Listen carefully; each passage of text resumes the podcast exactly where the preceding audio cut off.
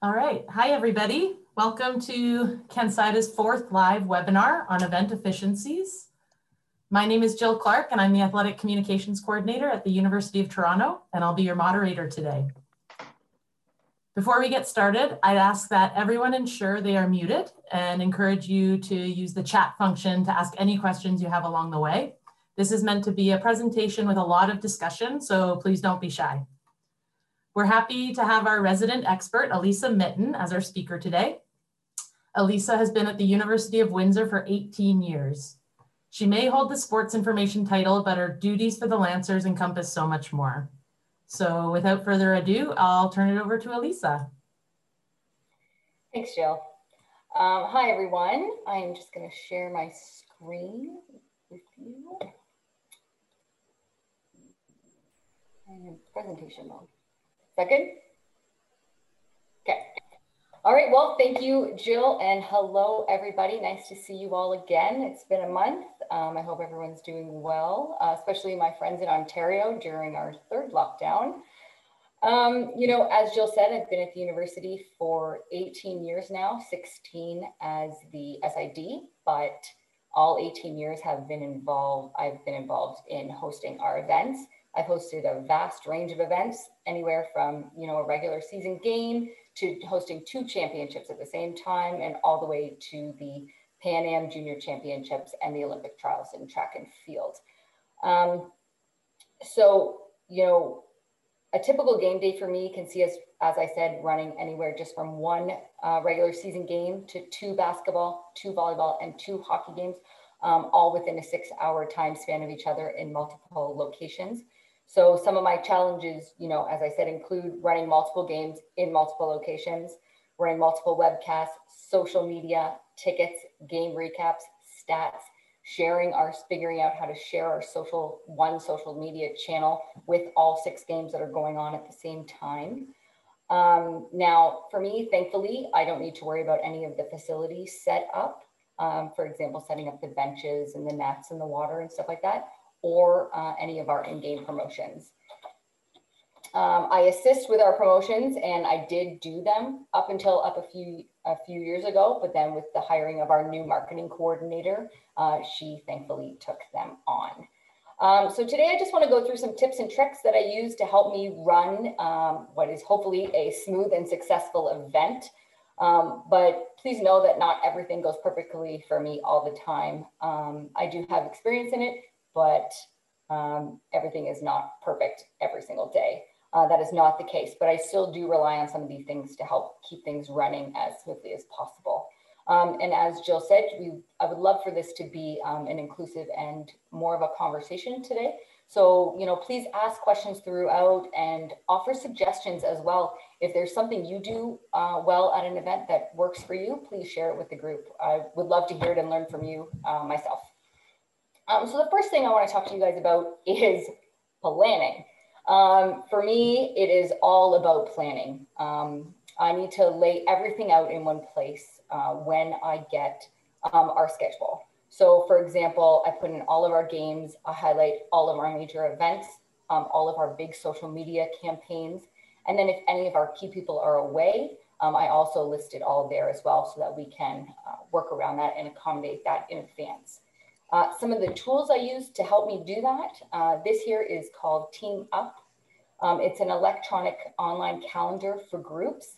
Uh, during the season, normally this would have all of our uh, sporting events listed as well as all our promotions plans and social media campaigns. But this here is our calendar from this past March. Um, and because we don't have any games, it's listed everything that we were doing on the website and online on social media and our video channels.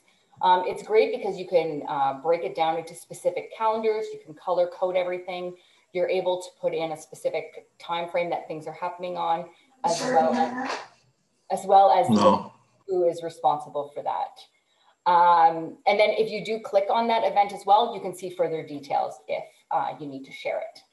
And then as well, because I am a bit old school, um, I am all about the paper and the pen and writing everything out. So this here are the calendars in our event office. Um, what we do every year is, again, when we get the schedule, we lay it all out in front of us and we can go four months in advance so we can see what we have. uh, coming up and we color code it there as well.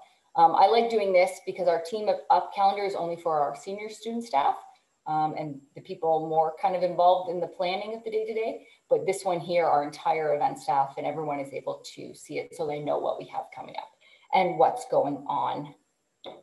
Uh, something else, you know, with planning that's important is you need to think ahead. Uh, for example, in the summer, I take the opportunity to go through all of our coaches' records and our players' records to see if anyone's coming up on a record that they might potentially break, uh, break or they might hit a milestone, for example, a coach hitting 150 wins or 200 wins in the OUA. Um, and then what I do is I put a reminder in my calendar so that two weeks before the season starts, I get a pop up that says, you know, Coach Vallée, six wins away from 200 OUA victories. I go, oh, perfect. And then I'm able to either talk to the coaches if it's about a player, talk to my social media kids, talk to my graphic designers, and we get everything uh, in line so that when it does happen, we're able to have the graphic and everything ready to go right away. If it happens at home, we have a post-game celebration um, ready to go. It just help helps in so that if you do find out the day before, you aren't really able to uh, plan that much ahead. So just thinking ahead with that. Um, we also rely a lot on checklists in our area. Um, I work with to set up an event with the facility person, Trevor, as well as Mona, our marketing coordinator. Um, so we have between the three of us an overall checklist um, that for game days that literally has everything for all areas on it. And it talks about what time each of those things need to be completed by. It, needs, it talks about who's going to complete it. And then it breaks it down for um, teardown as well. And we hand it in to me at the end of every event. Um, and then we also, each of us have our own specific area checklist as well. Uh, for example, my event team, not only do we talk about, you know, we checklist on pre and post game setup and teardown, but it talks about webcasting equipment, tickets, if there were any issues uh, with anything at all. It's kind of like an overall game report that gets submitted when they send in uh, our ticket stuff at the end of the night as well. So we can address those in advance and be prepared for the next day. But as all things, you know, you can plan all you want, but sometimes things don't go as planned. So you need to learn to just, well, you got to roll with it.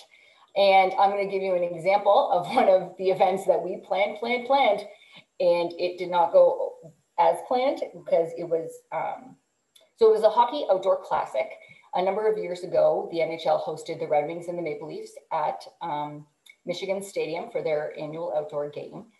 And Olympia Entertainment, owner of the Red Wings and the Tigers, uh, decided to do a hockey series as well at Comerica Park.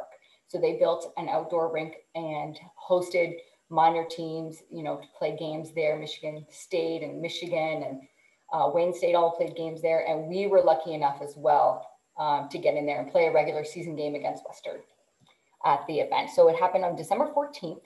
Uh, it was on a Sunday and um, we met with the organizers multiple times, uh, had conference calls with them. We went over there and we did a site visit. We laid out our plans. We laid out our schedule for the day to them, provided them with all of the information. We um, thankfully had no issues getting our staff across the border. Now, mind you, I had to only schedule staff who had a passport.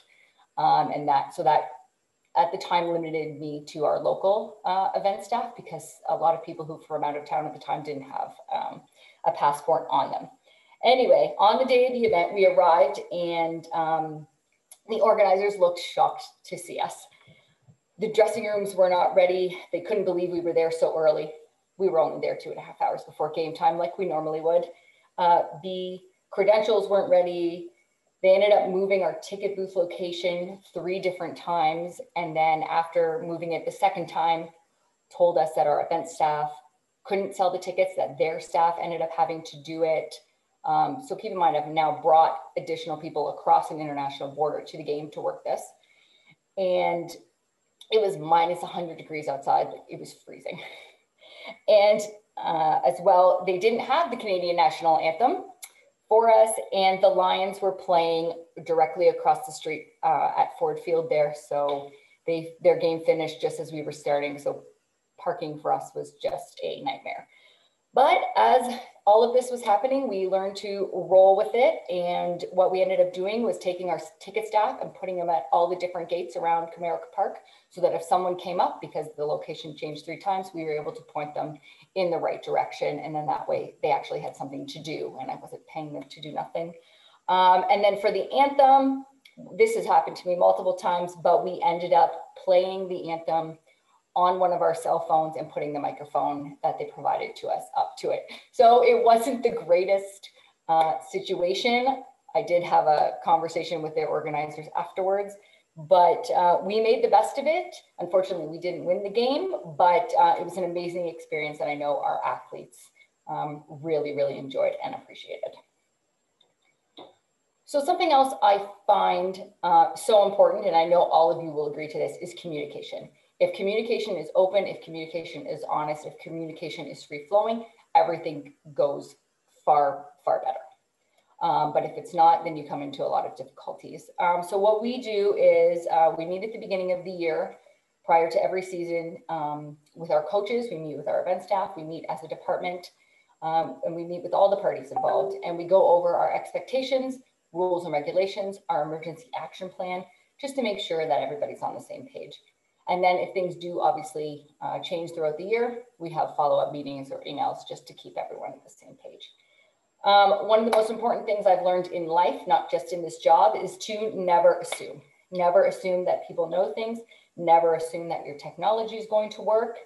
Um, never assume your staff is going to show up. You you need to be prepared for all of these different situations, and communication is a part, a big part of that.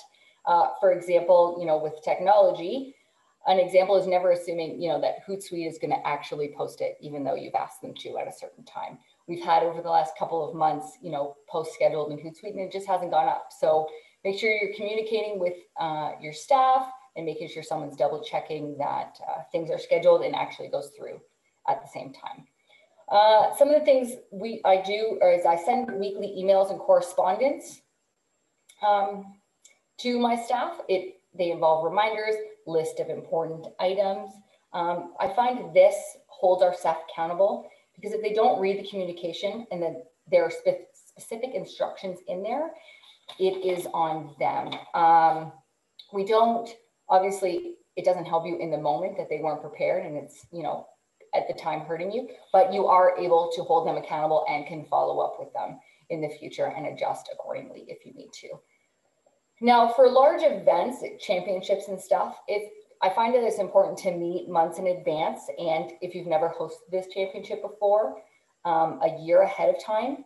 So, to, so you can determine your task lists for everyone and meet regularly um, as a whole group as well as individually. Um, something we now do is this here is um, a duty list that was given to us in our department when we were awarded the women's basketball championship for the first time 10 years ago, um, we met as an organizing committee and our athletic director, Gord Grace at the time, walked in and handed us all this piece of paper and said, these are your duties. This is what you're supposed, to, this is what you're going to be working on. Um, so we were able to break off. We knew who was doing what. There was no uh, confusion there. You could see who else was working on the same things as you, so you could work together. Um, and then we would meet as smaller groups and then come back and report on our areas um, at our weekly meetings as well. I found this list really helpful um, at the time because there was so much that we all had to do that thankfully, you know, we had this and then I've implemented this uh, going forward as well. Now, something I do to talk to my uh, senior event staff um, and social media staff uh, on a regular basis to keep us um, on the same page is we use a, an app called Slack. Um, it's a communications app it's faster than email, but it's more focused than a chat app. You can keep conversations and you can share files with key people in one place. And you can have your conversations broken down into specific areas. So if you see here on the left-hand side, those are channels. Those are the different uh, topics you can have. So we can have graphics, general, social media. And what we do if we're gonna be talking about, you know, our YouTube uh, mini series that's coming up with our coaches close up, Connor just sent in our channel you know, the, the um, draft of Kevin Hanlon's thing, uh, video. It just came through now. And then we're all able to watch it, look at it, and reply our feedback all in one space. So he's not being one bombarded with emails. He gets the replies right away, and we all know what each other is saying and on the same time. We have found this, we've implemented this over the last year and I've found this very, very helpful for us. It keeps us really, really organized. Does anyone have any questions right now? You're? Okay, we'll move on. Um, so next for me is event staff and volunteers.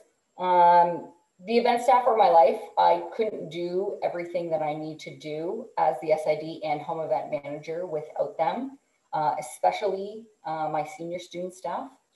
Now our senior student staff is broken down into two areas.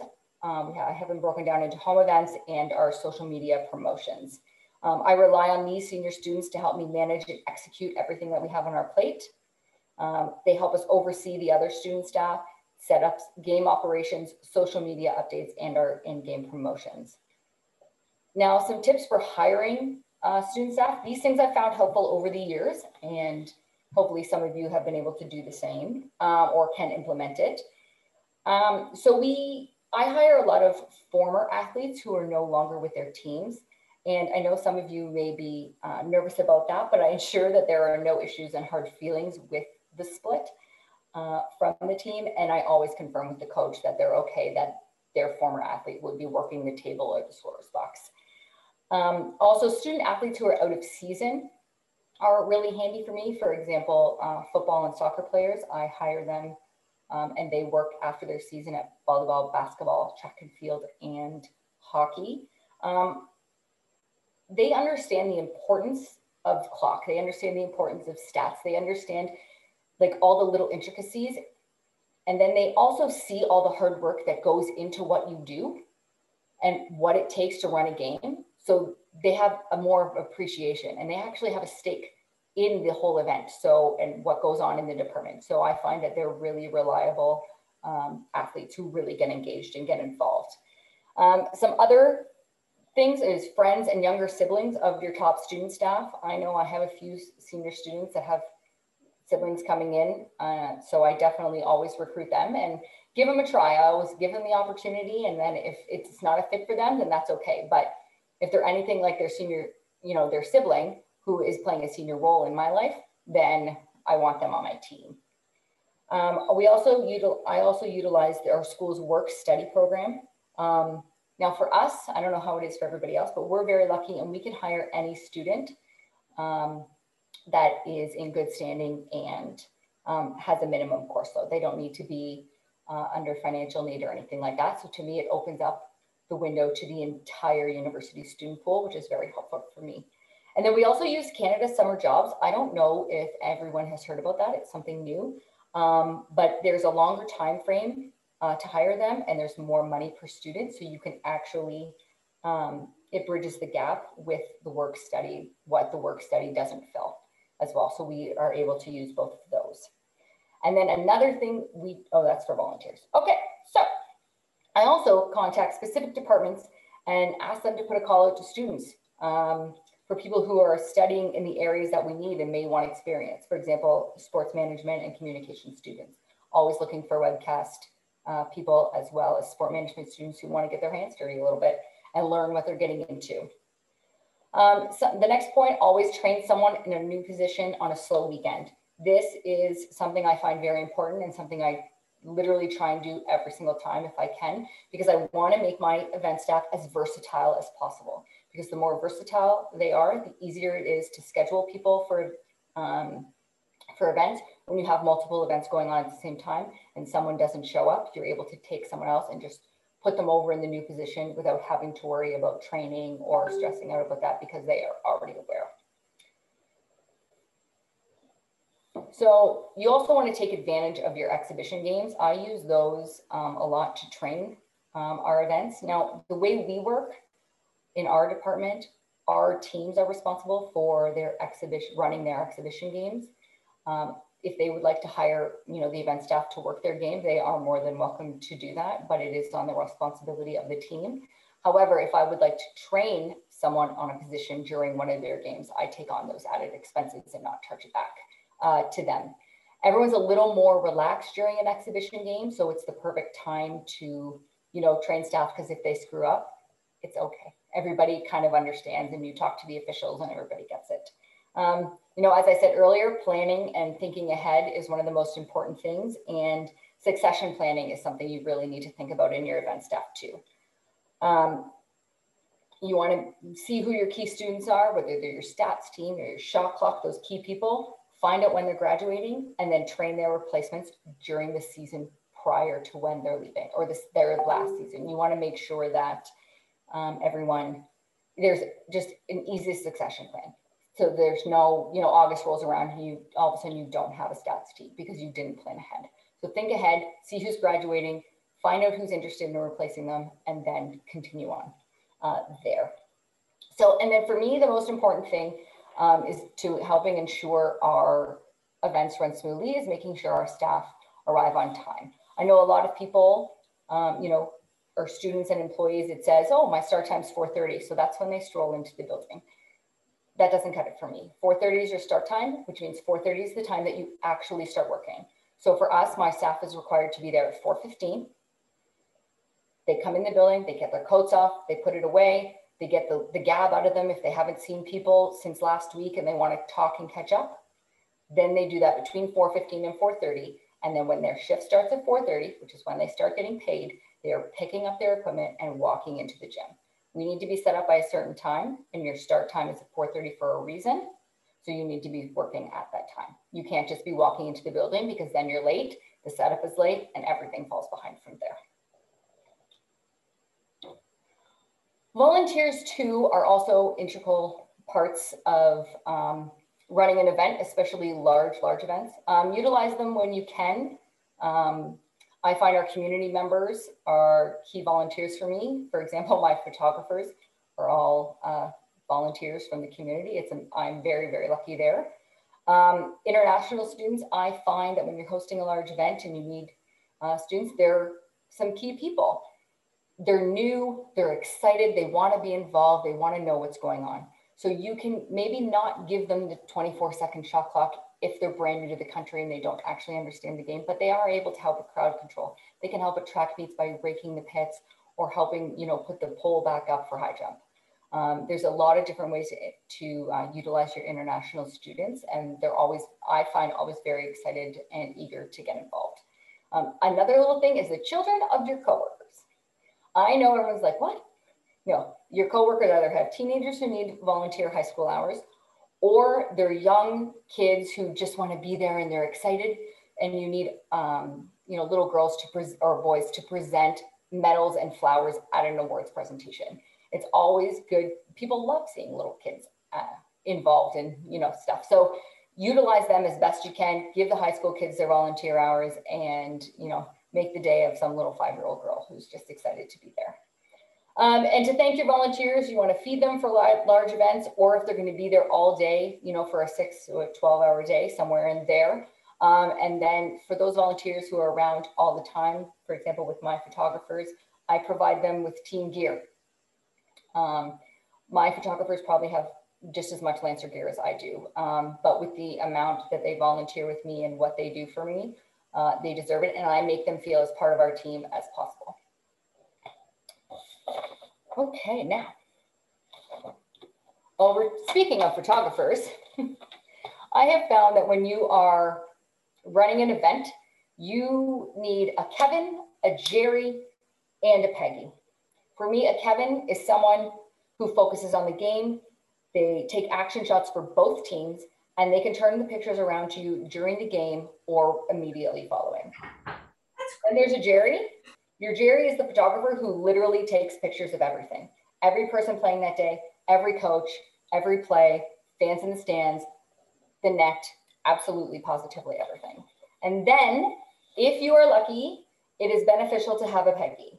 It is the player's mom who dabbles in photography and just loves taking pictures and they take all the artsy pictures, ones of the bench, the celebrations, the emotion, all those little things that the, photographers cover in the action don't necessarily um, take the time or to not to, to see, but they're just busy shooting other things. Um, I'm very lucky to have Kevin, Jerry, and Peggy as my photographers right now. Um, when we have multiple events, we split them all up into um, different uh, different uh, games so that I have everything you know to be covered. Peggy uh, is my standard volleyball photographer because her son is on our team. Um, so I have millions of pictures uh, from volleyball. Um, but something I do with them too is at the time at the beginning of the year, I take time um, and I make a list of what I need from them for each sport. For example, new coaches or graduating players, new players, rookies, anything that's different from the year before that we need updated photos of. I take that list, I break it down, and I split it between them.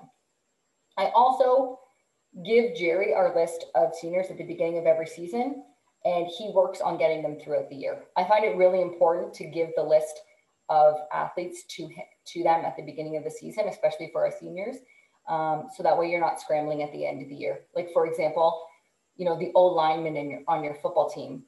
Odds are, if they weren't on the list, um, you know that we need a photo of them, they're just going to be in the bottom of the pile of the photo that's there. They're there, but you can see their arm or just their helmet. So doing that in advance helps um, get them. And then if the season's starting to wind down and that player hasn't played or they haven't had, we don't have a good shot of them, we can talk to the coach to try and make sure that we do have that. Um, my colleagues in the OUA can tell you that when Jerry shoots an event for us and uh, for example, the track and field championships, they get a lot of pictures. He sends me about 500 pictures a game.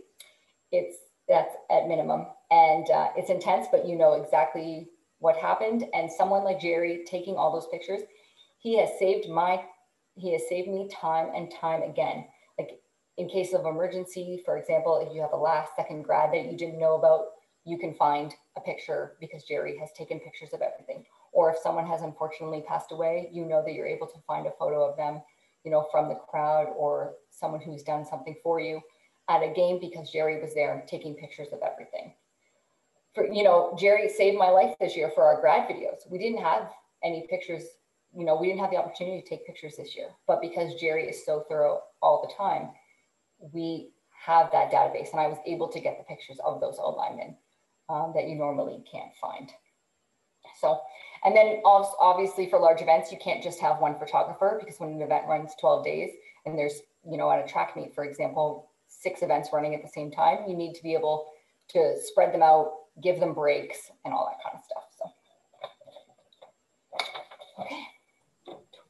Lots of great discussion in the chat, guys. Keep it up. There are lots of people on Slack and Teams, so they're liking that. A lot of people are very jealous of the sport management students, especially those who have to do internships for free. Mm. Um, and Andrea at Ryerson does love J Jerry, so. I figured you guys would have a few nice things to say about him. Okay, any other questions before I move on to a slightly more serious topic? Nope, okay. Um, risk management is something that is also important to us, um, as it is to all of you. But um, so we have an emergency action plan for all of our different venues and all of our different games. Um, at our meeting at the beginning of the year with the team, uh, or with the event staff, we go over our plans uh, very thoroughly. And our plan is broken down by position. So if you're on tickets and the fire alarm goes off, this is what you do. If you're on shot clock, this is what you do. The webcast team does this. And we break it down that way. Um, and so what I do to follow up with them uh, to ensure that everyone's on their toes all the time is I'll just randomly walk up to them before a game and say, okay, so you're on shot clock today. What do you do if the fire alarm goes off? what if you do if there's an emergency on the court? And, you know, I, it just keeps them on their toes. Um, that way they always know what's happening. So when, in the event that something does happen, everybody's ready to go and no one's, you know, looking around saying, what do I do? What do I do? And it, it helps us keep our, um, the fans calm, the staff calm, the team calm, and everybody calm if things run uh, smoothly and efficiently. Thankfully, we haven't had a fire alarm, knock on wood, at the St. Denis Center, so uh, it's it's okay there. Um, although prior to hockey too, we do review that every game because it, there's a, just a little bit more risk of injury uh, there. So because we have a turnaround, it, it's a different uh, therapist there necessarily uh, every game plus um, different event staff. They always go through and talk prior to every game of who's the contact person, who's calling, and that just to make sure everybody's on the same page as well. And I cannot stress enough to those of you, especially those of you who um, play in community buildings, test your emergency phone. This to me, I know it seems silly, but we um, had a literally, it was a life or death situation for us. And my scorekeeper picked up the emergency phone to call the ambulance and it didn't work. It was dead. It went to nothing.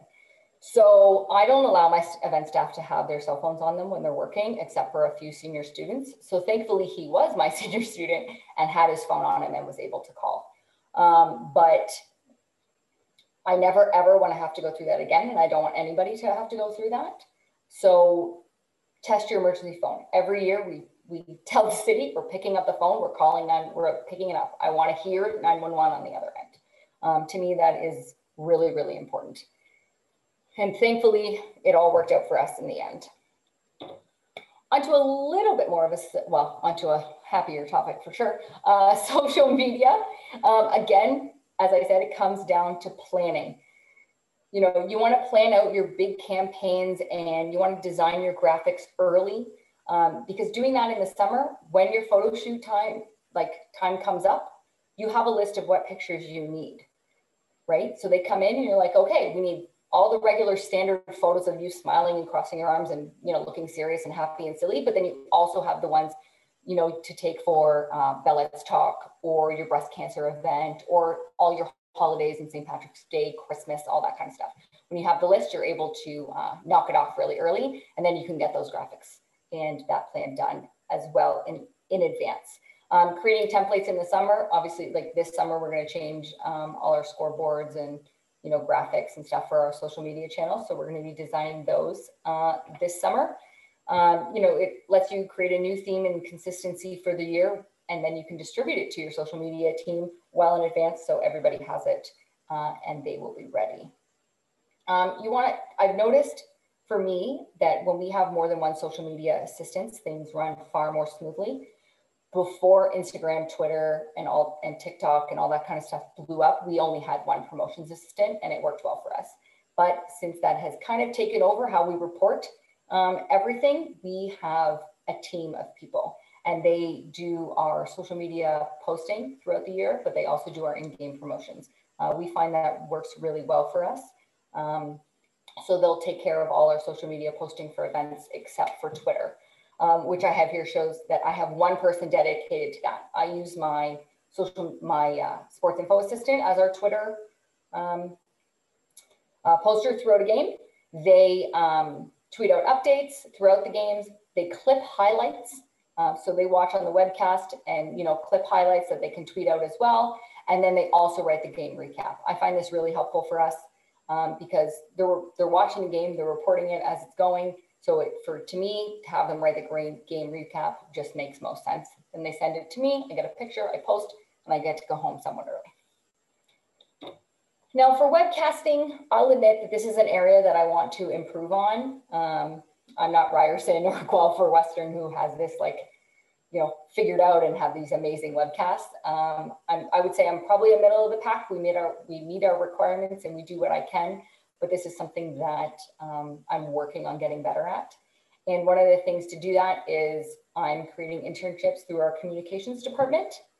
Um, I want these interns, I would like to have a couple. So one can be based in the gym and one can be based at the arena. Um, I want them to be the producers who plan out each webcast. I want them to train the event staff on the webcasting positions. And I want them to recruit other communications and production students to be on the staff to do this. I think getting those students on your team for webcasting is so important because they're learning about it in school every day. They're able to apply what they're learning and it gives them experience to put on their resume for when they go out into the real world and they're not just cold. Um, something else I'm doing, which I'm really excited about, is I am working on a deal with our local television station um, where they will send a director from their station to our game to run our webcast and be the switcher and the director. And we provide all the equipment and the staff. Um, so what happens is, is my staff, this is great because we have an experienced person running the broadcast they have more knowledge than anyone and can train everybody properly. And then our game, in turn, also gets aired on their community station, you know, the next day or later that night. Um, so it's a win-win. Both both teams uh, work together to, to produce the game, and then it gets aired on both channels. So this is something I'm really looking forward to. uh, if I can. I'm hoping not for this fall because I don't think it'll be in place for that, but hopefully for next season. Um, and then obviously plan in the summer. Summers are, I know, our favorite time because it's nice and calm, but it's also some, like, there's a lot to do in the summer as well, as you all know. Um, so, you know, we design our new graphics, we get our commercials from our sponsors well in advance, hopefully from the conference offices as well. Lay it out, we write all the scripts based on, um, you know, regular season or if there's a big event happening there. So moving on to in-game promotions. Um, this honestly doesn't need to be as stressful as some people, um, as it can be, I'll be honest. Um, things we've done to help streamline this and make this something that we don't ha have to spend a whole lot of time on. Uh, one of the things we do is we develop partnerships with our sponsors. Uh, so for example, um, we have a hockey promotion with Chuck's Roadhouse. At the first intermission of every men's hockey game, there's a Chuck's Roadhouse Scoro. And this is great because the, pro, the promo is already planned out for us. People get excited for it because they want to win the gift certificate and they're expecting it, so they know what to look forward to. And, you know, it's very good. Um, we book a lot of local youth dance teams and local youth basketball teams to come and play at our um, uh, half times. So we just call the dance team over, you know, book them, they come in, we play their music, they do this dance. People love seeing the youth and all the young people, you know, playing basketball or uh, doing a great routine and they get off. So, which is wonderful. And then something else we do sometimes, I won't say we do this all the time, but a good idea is to run a contest throughout the season. Um, so run a bracket or some kind of competition and then have the championship and the finale at your final home game of the season. Or if you're hosting a championship or a playoff game that you know of, you can have it, um, you know, the finale be there so that there's some kind of build up. I've also found that you want, there's also two other things. Um, we do uh, philanthropic promotions as well, depending on what we have going on. Like for example, with um, Bell Let's Talk or Breast Cancer Awareness Day. Um, as you can see here for Breast Cancer Awareness Day, our football team comes in and puts bras on top of their jerseys. And then at the quarter breaks, they walk through the stands and people stuff their bras with money. It is fantastic. We make a lot of money for um, our breast cancer event because of that. It's something we've been doing for a number of, years now, and I'm hoping we can continue it for a long time. Um, and then for big events like championships and stuff, you want to go big or you want to go home. You want to, for example, for us, for when we hosted women's basketball the first time, we brought in the Detroit Pistons flight crew for the gold medal game, and it was so well received. They were amazing. They got engaged with the crowd. They wore Lancer shirts at one point. You know, their mascot and our mascot had a whole thing going on. And it was just awesome. So you want, when you have a champion, you want your in-game promotions for big championships to be of the same caliber of that championship. So that's something, you know, to keep in mind, but it doesn't need to be, again, a lot of work. We've we just booked the flight crew. We booked unicyclists to come in. We had this giant inflatable joust game it was a lot of fun. So in-game, remember, in-game entertainment can be good without you having to do a lot of work. So now two of my favorite things that we do, these are one-offs as Jill called them when we were talking. One is our food truck. So I will be one of the first to admit that we are not great at concessions. And so for football, we decided instead of running a concession stand, we would bring in a food truck. Um, we contacted the local restaurant who we knew we had one and there's no money exchanged between our two parties. Um, we don't receive a portion of the proceeds and nor do we pay them to be there. All there is is a contract that outlines the game days, expectations of arrival and departure, what food is going to be served and at the price point, what liquor is going to be served in the price point, and they use their own liquor license for this. And they also provide a hand washing station for health and safety purposes. Um, we found this helpful. Our fans love it. They sell out of food all the time. Honestly, we open the gate, they pull in, we close the gate, they open the gate, they leave. It's awesome. Honestly, it's one less thing you have to worry about if you can do this. And then the best thing we've ever done, in my personal opinion, is we've hired a DJ. Our DJ, we have a DJ for football, basketball, and volleyball. It's the same company. Um, some of the benefits of this is they always show up. They're always there. Um, music is always current. You never have to worry about the music not being clean. It's always family friendly. You don't have to go through the hassles of warm up music and getting it from the team because we pay the bill for this, DJ. So we play the music that we want to play. We don't have to worry about going to the teams and to get it um, or have that kind of argument anymore because we do that. Um, we provide them with a game script so that they know what's going on um, ahead of time. If we have specific music we need for a promotion, um, we send it to them in advance of the game so that they're ready um, in advance. And then for us, um, they're an entertainment company. So for a bonus is our, they also provide us with extra special effects for special um, days that we have going on. So either spotlights or smoke machine or anything else we have going on, um, they help provide us with that as well. And then we also let them put up a banner um, on the sidelines. You can see it there, Elevate Productions. Um, so that's what we do for them. Now, finally, I want to talk about uh, just feedback and follow up. This is something that is really um, important regardless of what you're doing. Um, most importantly, you want to make sure you thank your staff and your volunteers for a job well done. If you don't take the time to thank them for after a crazy busy weekend when you've had 14 games in two days or three days, and they literally lived at the gym. Um, if you don't take them, if you don't say thank you, they're going to think that you don't appreciate them, you don't see the hard work that they're doing, and then they're just going to show up for the paycheck and not care and not put in that extra effort. If you take the time to say thank you and provide feedback to them, positive, negative, just engage with them, then they are going to care more and they are going to engage more and they are going to want to work harder for you and for the team because they are engaged and they are involved. Um, if you can, you maybe want to do something for them um, at Christmas time or at the end of the year. Um, I'm able to give my event staff a little $5 uh, Tim Hortons gift card with a Christmas card that I sign and, um, you know, just to say thank you. And then when we have big event days where we're there for, you know, eight to 12 hours, I'll bring in some snacks for them to eat in between games and stuff like that. And then at the end of the year, we have a really big um, awards luncheon for them as well with all student employees in our department. So just little things to make them feel um, involved. I mean, you guys know how it feels if you do something and it goes really well and no one says anything or acknowledges it. That I, to me, I want to avoid my staff feeling that way. So I want to make sure um, to do what I can to help them. And then for obviously post events, uh, you want to have a follow up meeting or even just yourself take five minutes to take some um, time to write down the good, bad, and the ugly about what happened. As you can see here, this is my first page of my um, athletic banquet follow up notes that I took. It shows things that went well, things that we want to do for next year. You know, here dinner was long and the chicken was dry. So I'm going to need to have a chat with our event people next year, like the facility, just to make sure that uh, dinner is sped up a little bit. I mean, I realize that they're feeding 500 people all at once and we take that into consideration, but it's just those kinds of things. And for example, here, you know, I want to rename a trophy. If I didn't have this note here, I know I wouldn't remember the next year that I want to rename an award. So it's just small things like that. And you, I walk around to all the different people if we don't have time to meet and say, what were your thoughts? What is your feedback?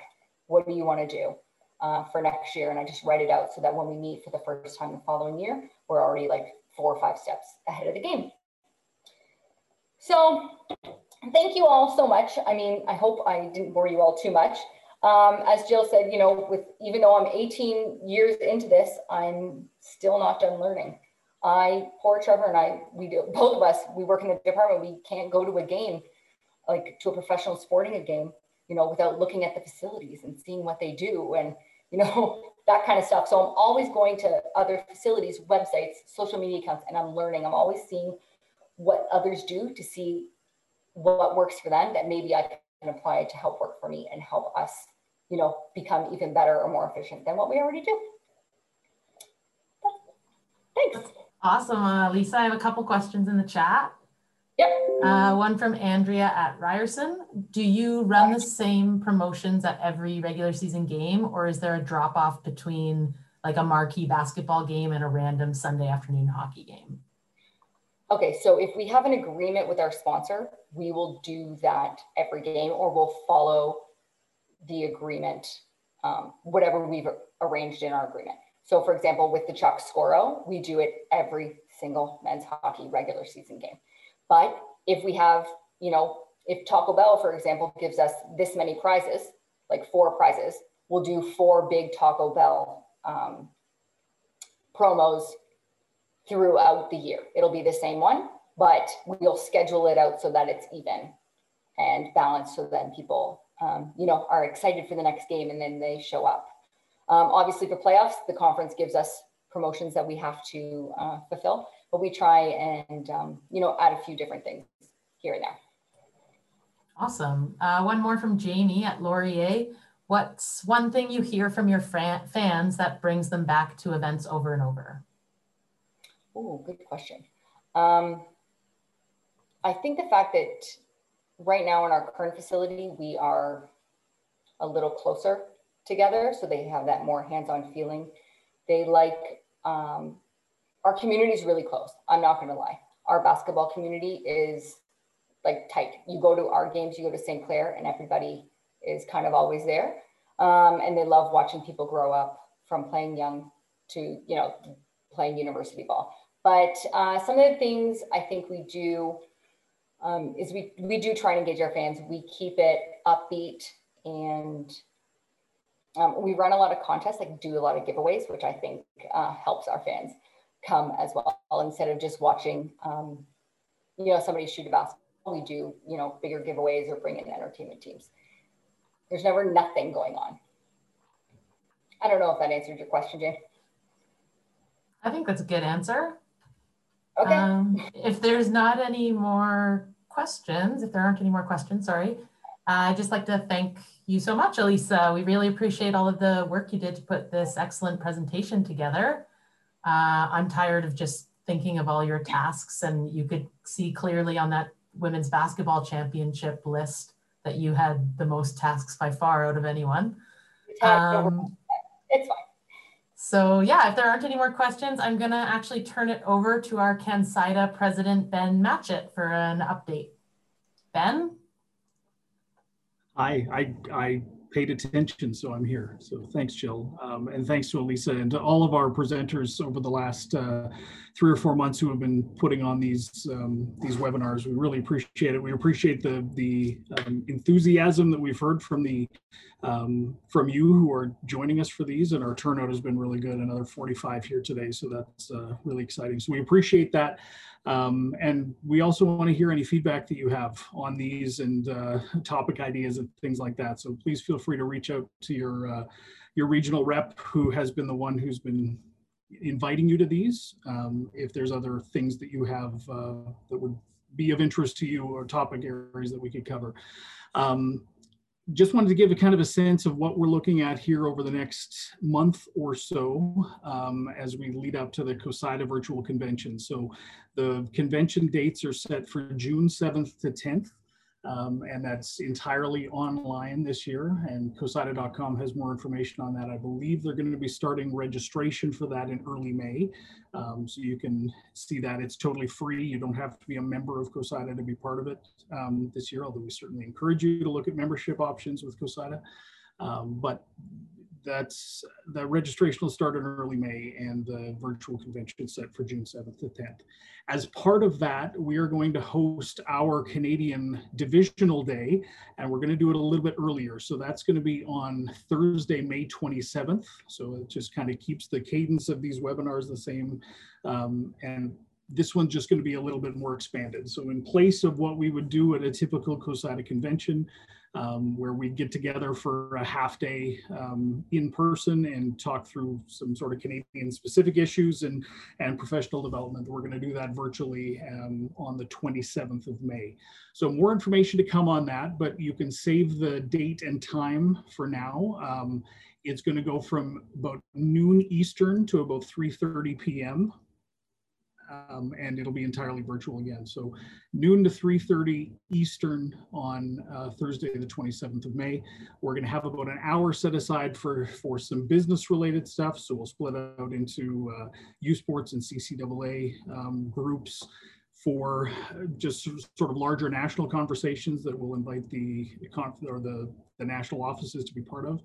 And then we'll have two sort of targeted um, topic areas that we will discuss um, one in social media management and one in broadcasting as sort of two kind of high level themes that have been brought to us um, that we'd like to have a little bit more um, sort of in-depth conversation on. So those are um, sort of the high level, the broad strokes of what we're going to be looking at that day. I will be sending out either later tomorrow or early next week um, a survey just to get a little bit more, help us drill down into specific sort of topic areas within those broad themes um, for breakout sessions that we can set up there. So um, please have a look for that in your inbox and uh, respond to that as soon as you can so we can get moving on this because we're four weeks away, I think, from this. So um, we got a little bit of work to do. But again, thank you all so much for uh, your engagement in these sessions. We appreciate it. We weren't sure what it was going to look like when we started these, and uh, to have 40 to 50 every time has been um, really, really positive to see. And of course, appreciate all of our uh, um, our presenters and uh, panelists and everyone who have been part of it as well. So. I'll leave it there. If you have any questions now, I'm happy to answer. Otherwise, you can have seven minutes of your day back. Got a question from Pearl, Pearl the Pearl.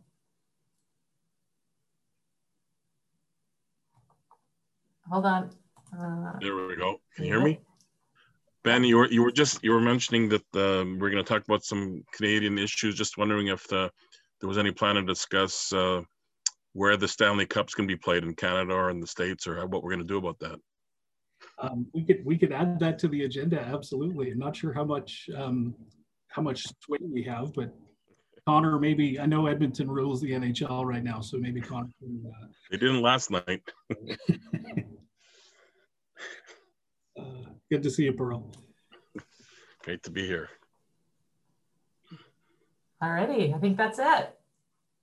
Thanks everyone for attending and a big thank you again to Elisa for all her great work. That was an awesome presentation and uh, hope everyone has a great rest of your day.